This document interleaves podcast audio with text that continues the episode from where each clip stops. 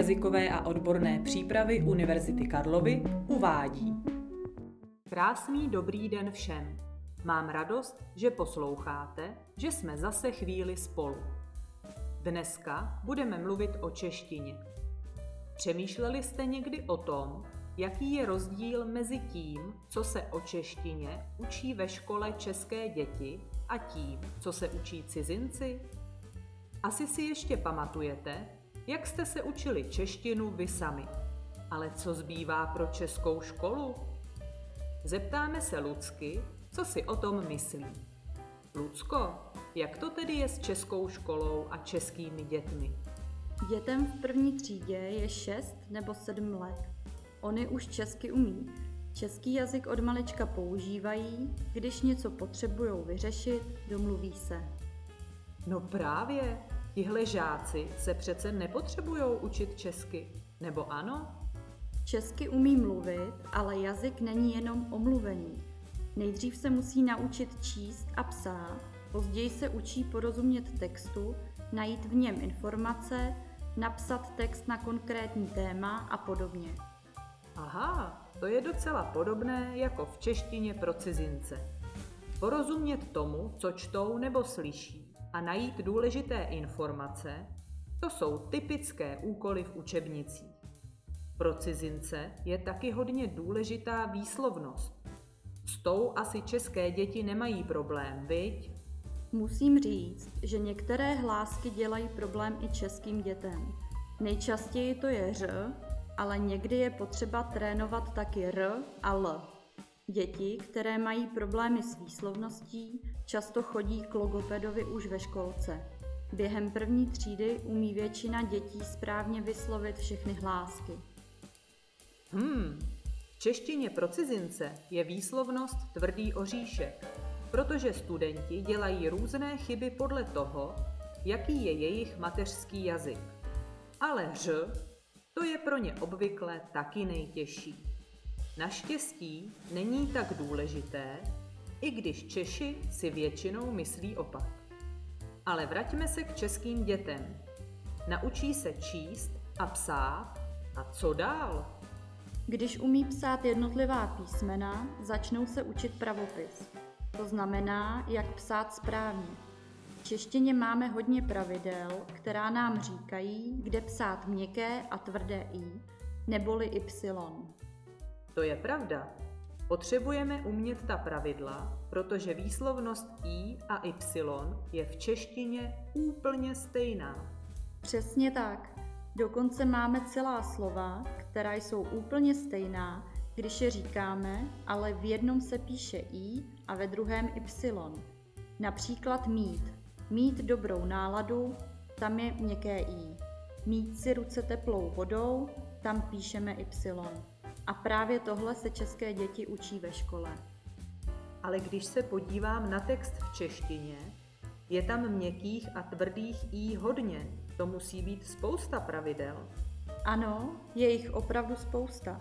Proto někteří lidé říkají, že by se mělo jedno i zrušit. Potom bychom měli jenom jedno a byl by klid. Ale to asi nejde, ne? Proti tomuto názoru se vždycky zvedne vlna, velká vlna odporu.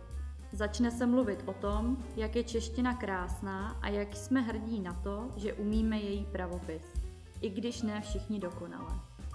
To je pravda. Vždycky slyším od rodičů. Když jsme se to naučili my, tak se to naučí i naše děti. Petro, a jak je to u cizinců? Taky se učí naše pravidla? Nejdřív ne. Cizinci si taky některá slova prostě zapamatujou a vědí, že milovat má měkké i a bydlet y. Pravidla pravopisu se učí postupně až na úrovni B2. Takže se je sice neučí od začátku, ale nakonec se je naučit musí. Mají to těžké. To ano, ale pak budou umět ten nejkrásnější jazyk. A to za to stojí. To je fakt. Lucko, děkuji za tenhle rozhovor. Doufám, že nám naši posluchači rozuměli a teď vědí, že čeština je těžká nejen pro cizince, ale i pro nás Čechy. V dnešním podcastu se objevilo několik užitečných vazeb s předložkou, prepozicí. Pojďme si je připomenout. Dativ. Vrátit se k něčemu. Ale vraťme se k českým dětem. Akuzativ. Zbývat pro něco, pro někoho.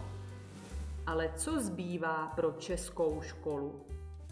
Můžeme taky říct, pro kamaráda už na koleji nezbývá volný pokoj.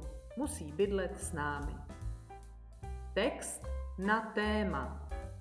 Děti se učí napsat text na konkrétní téma.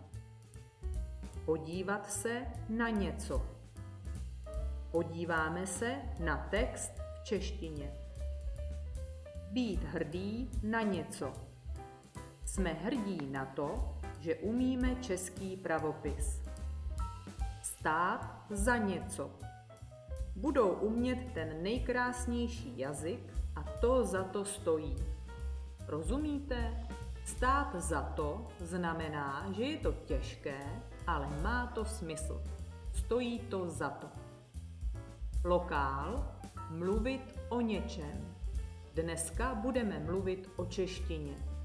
Začne se mluvit o tom, jak je čeština krásná. Myslet si něco o něčem. Zeptáme se Lucky, co si o tom myslí. Přemýšlet o něčem. Přemýšleli jste někdy o tom, jaká je čeština pro české děti? Učit se o něčem. Co se o češtině učí české děti? Instrumentál. Rozdíl mezi něčím a něčím. Jaký je rozdíl mezi tím, co se o češtině učí ve škole české děti a tím, co se učí cizinci? Mít problém s něčím. S výslovností asi české děti nemají problém. To je pro dnešek všechno. Některé vazby jste už znali, bylo to pro vás opakování, ale některé možná byly nové. Dneska jsme si povídali o tom, že čeština je těžká, ale hezká. A tak se jmenuje i tenhle podcast. Hezky česky s Petrou Jiráskovou. Jsem ráda, že ho posloucháte. Naslyšenou příště Petra a Lucka.